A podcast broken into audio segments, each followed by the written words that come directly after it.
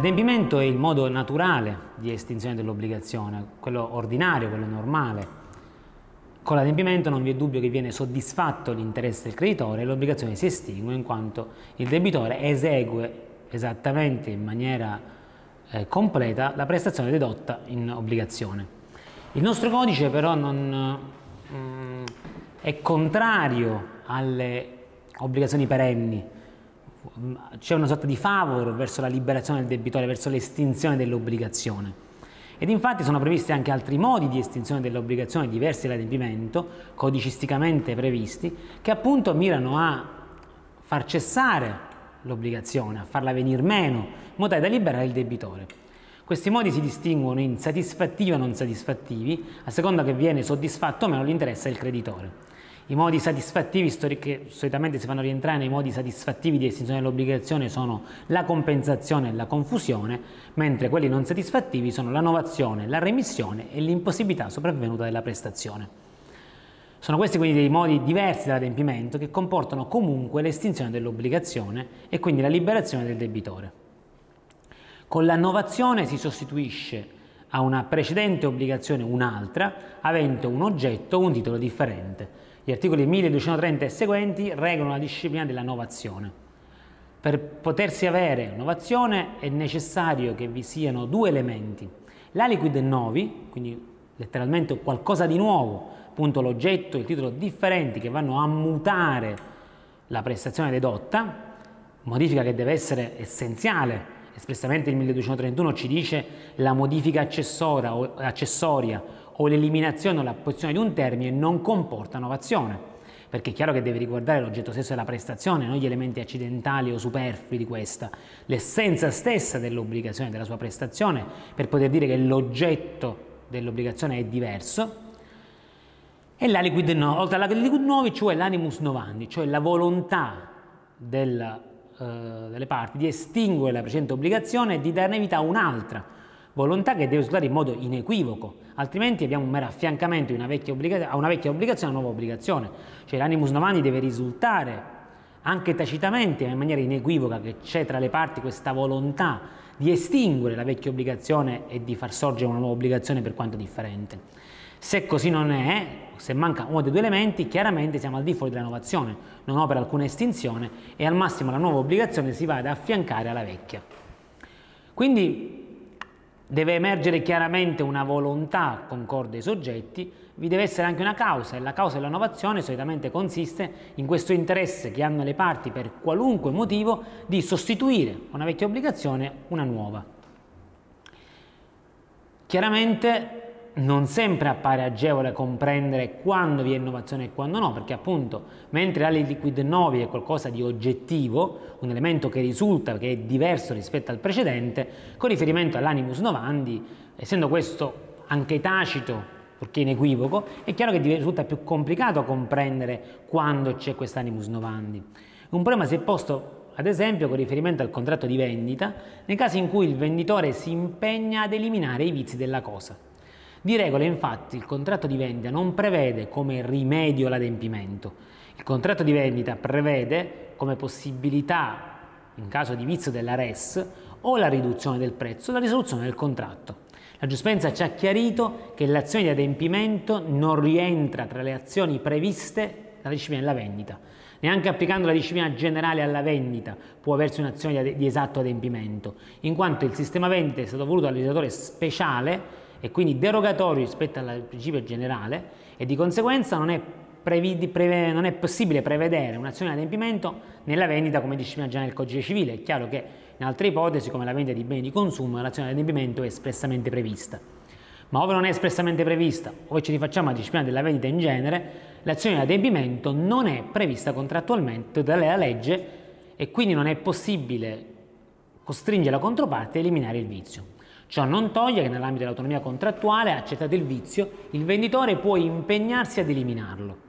In questo caso ci c'è la giurisprudenza di regola, salvo che risulti diversa volontà, pur essendoci un aliquid novi, di regola compratore e venditore, nel momento in cui prevedono quest'ulteriore obbligazione a carico del venditore, qual è quella di eliminare i vizi, non stanno realizzando una novazione del vecchio rapporto contrattuale. In realtà stanno aggiungendo una nuova obbligazione, quale quella di eliminazione dei vizi, alle precedenti azioni previste in materia di vendita, quale la riduzione e la risoluzione, che non per questo vengono eliminate, innovate. Vecchia, le vecchie obbligazioni del venditore non si estinguono, ma si affiancano a una nuova azione che il venditore espressamente si sta assumendo, qual è l'azione di eliminazione dei vizi.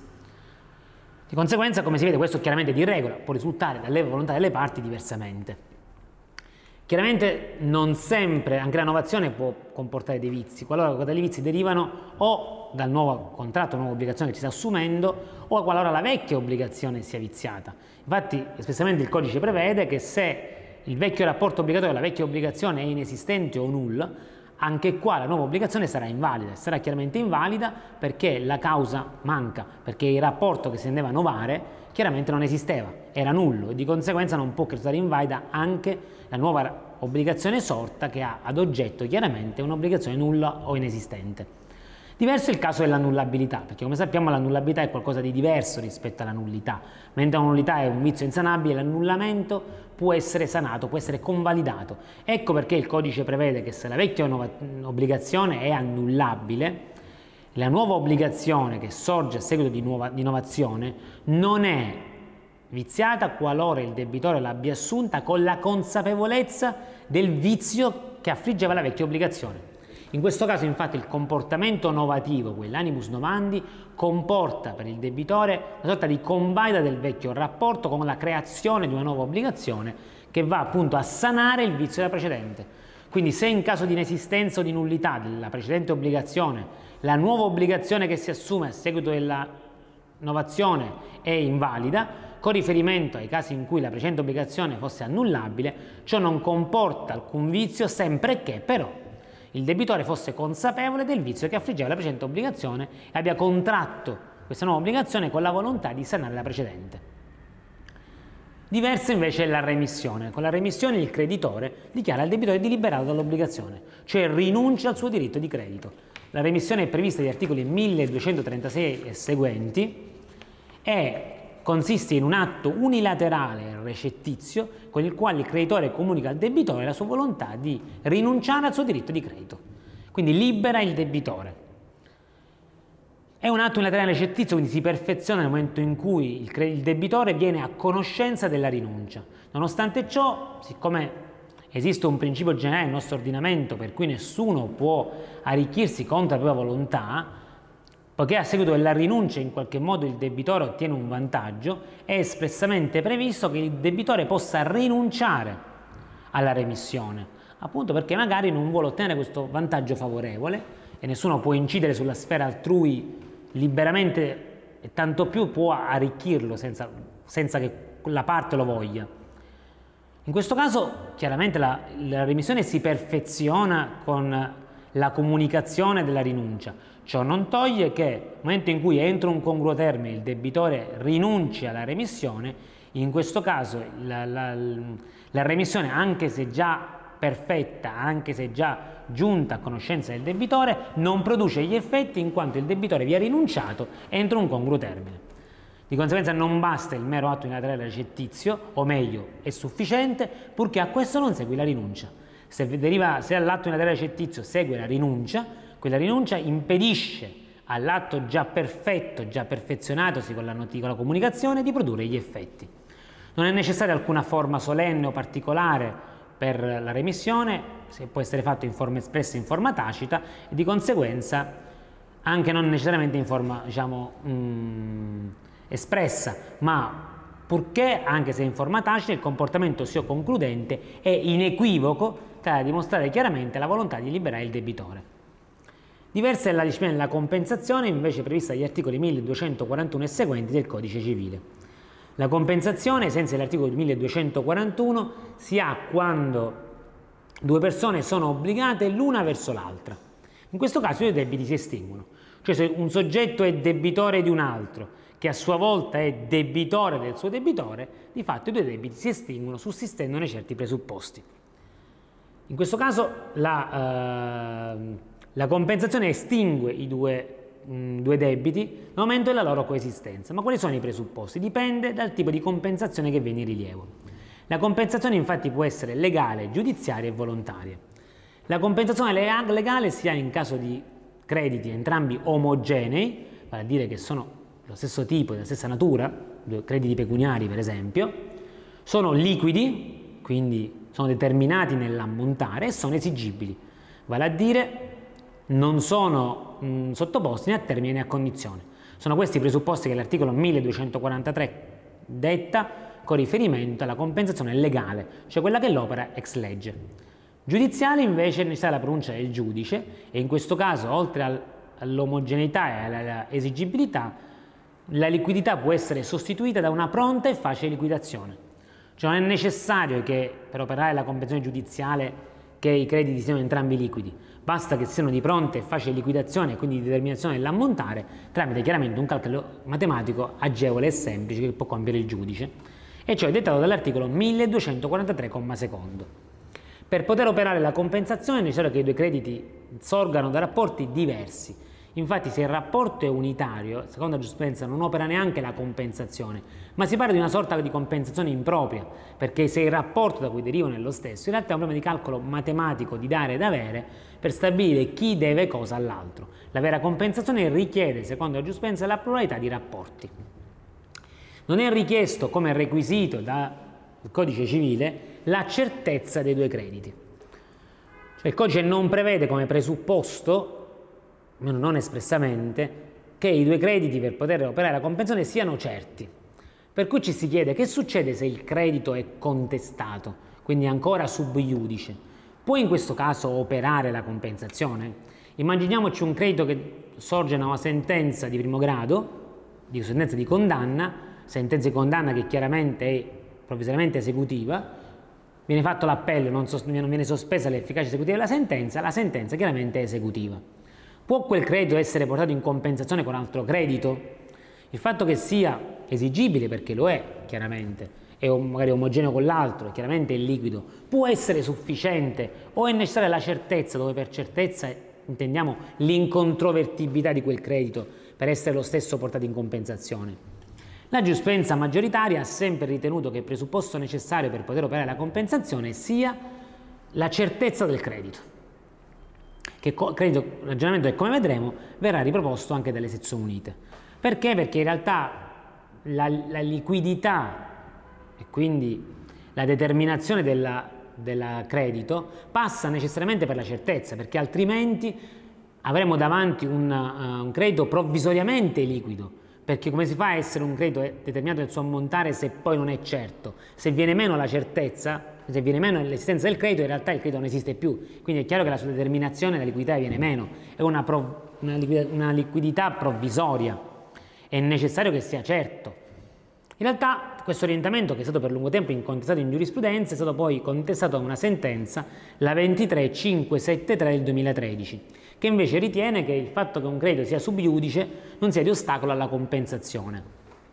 Perché? Perché se i due crediti pendono dinanzi al medesimo ufficio giudiziari, secondo questo orientamento, in questo caso basta disporre la riunione e concludere diciamo, alla a definizione del giudizio e concludere con eventualmente la compensazione se i due crediti esistono entrambi. Se invece pendono o davanti a uffici diversi o invece uno chiaramente è eh, stato sottoposto a impugnazione e quindi chiaramente è a grado diverso, in questo caso, secondo questo orientamento, basta effettuare una pronuncia sul credito principale di condanna con riservo all'esito della decisione sul credito eccepito in compensazione e contestuale rimessione della causa nel ruolo per decidere in merito alla sussistenza delle condizioni per la compensazione, seguito da sospensione del giudizio fino alla definizione del giudizio di accertamento del controcredito.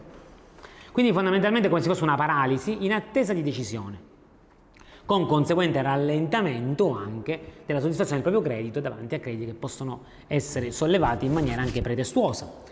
Le sezioni unite con la sentenza 23225 del 2016 condivideranno in toto il primo orientamento, ritenendo che la sospensione in questi casi non può operare perché la sospensione del giudizio è un'ipotesi eccezionale, ove prevista e con casi veramente limitati, perché chiaramente oggi le regole anche del giusto processo e del processo rapido impongono raramente casi di sospensione, ma si mira a una definizione rapida dei giudizi, ma perché come diceva quell'orientamento, è chiaro che parlare di liquidità presuppone la certezza, l'incontrovertibilità del credito, anche perché altrimenti saremo davanti a modi di estinzione dell'obbligazione provvisori.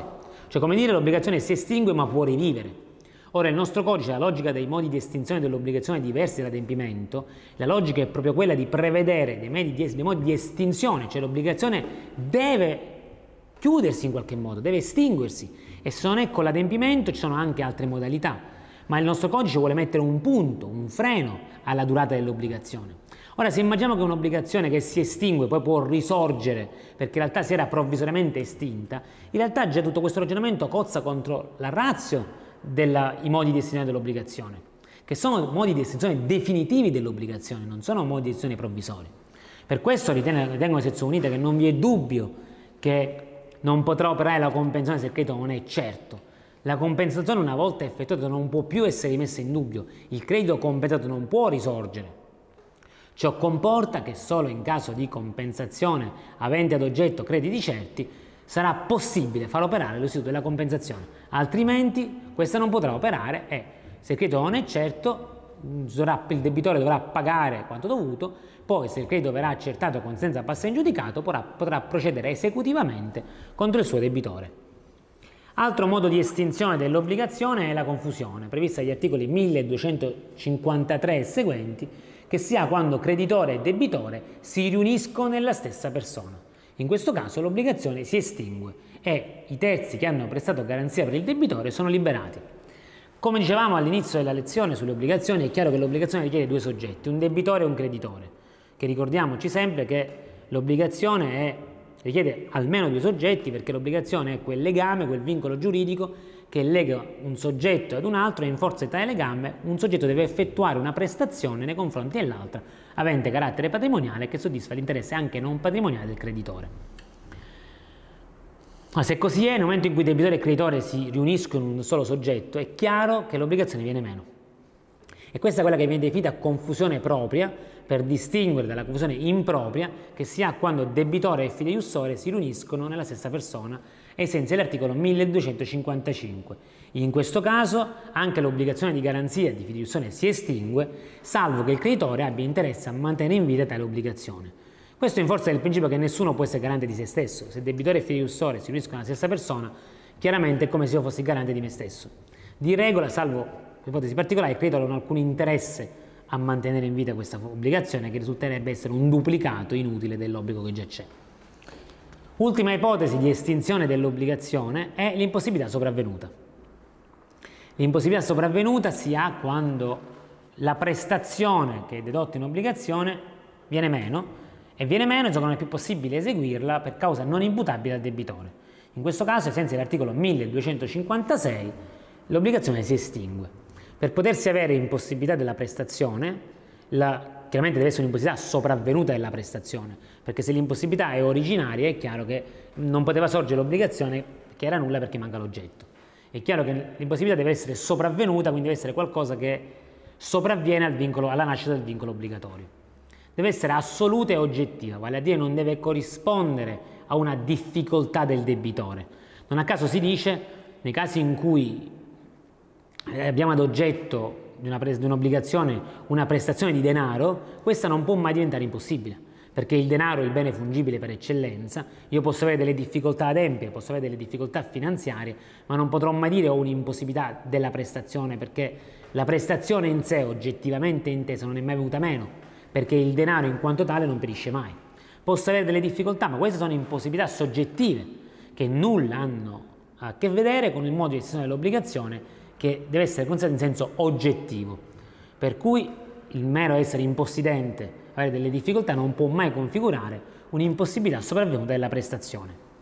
L'impossibilità però può essere anche parziale, cioè pur essendo una parte della prestazione divenuta impossibile, l'altra parte viene, può essere ancora eseguita.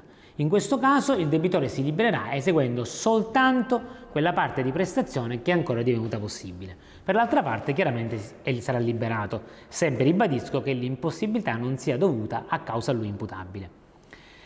Se invece l'impossibilità è meramente temporanea, in questo caso l'obbligazione non si estingue. Se l'impossibilità è temporanea, il, la prestazione verrà eseguita nel momento in cui cessa il momento di, di impossibilità. Il debitore in questo caso non sarà chiaramente responsabile per il ritardo nell'esecuzione, però chiaramente se il, il, creditore non ha più interesse a ricevere l'obbligazione tardiva, in questo caso l'obbligazione si estinguerà. All'impossibilità della prestazione la giurisprudenza ha equiparato di recente, negli ultimi dieci anni, l'impossibilità di utilizzazione della prestazione.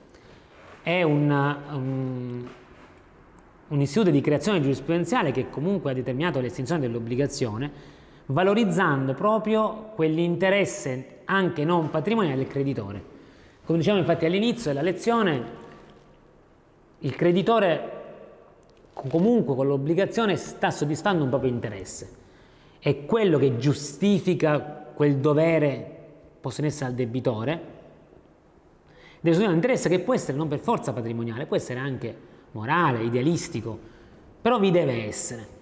Ed è proprio valorizzando questo interesse non patrimoniale del creditore che la giurisprudenza ci dice ma se il creditore non ha più alcun interesse in maniera oggettivamente intesa a utilizzare quella prestazione perché la stessa è divenuta inutile, ribadisco non a livello soggettivo ma a livello oggettivo, per cui effettivamente non, non soddisfa quell'interesse, non mira quindi più a realizzare quello che è lo scopo in, ai fini, ai fini, alla fin fine di quell'obbligazione, in realtà la stessa non ha motivo di essere.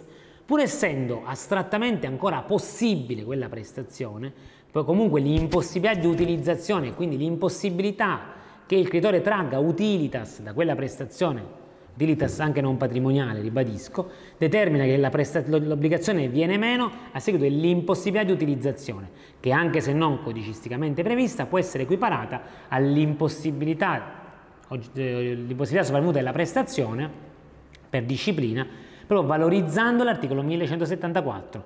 Il caso diciamo, del, che ha dato il là un po' a questa interpretazione riguardava un uh, viaggio a Cuba, un soggetto doveva fare, però in quel periodo a Cuba si era diffuso un particolare virus particolarmente nocivo per l'uomo che però non aveva dato non aveva determinato, non era così grave da determinare alcun avviso da parte della Farnesina di divieti o comunque di mh, zona particolarmente sconsigliata per i viaggi. In questo caso quindi la prestazione era ancora possibile, però la canzone ci dice in realtà è chiaro che l'utilitas che soggetto voleva raggiungere per terminare quel viaggio oggettivamente è venuta meno, perché è chiaro che diventa anche un viaggio pericoloso. Quindi pur essendo astrattamente ancora possibile, comunque risulta inutilizzabile, o meglio non c'è la possibilità di ricavare un utilitas e quindi la persona è diventata impossibile a livello di utilizzazione e di conseguenza anche in tal caso può ritenersi estinta l'obbligazione e il debitore liberato, chiaramente in questo caso parlandosi di viaggio l'agenzia voleva la penale per il recesso, chiaramente senza alcuna penale perché non era un recesso, non era una risoluzione per inadempimento, ma era un'ipotesi di impossibilità sopravvenuta di utilizzazione equiparabile quad effectum all'impossibilità sopravvenuta, quindi con estinzione totale di qualunque forma di obbligazione sia da parte del debitore che da parte del creditore l'editore.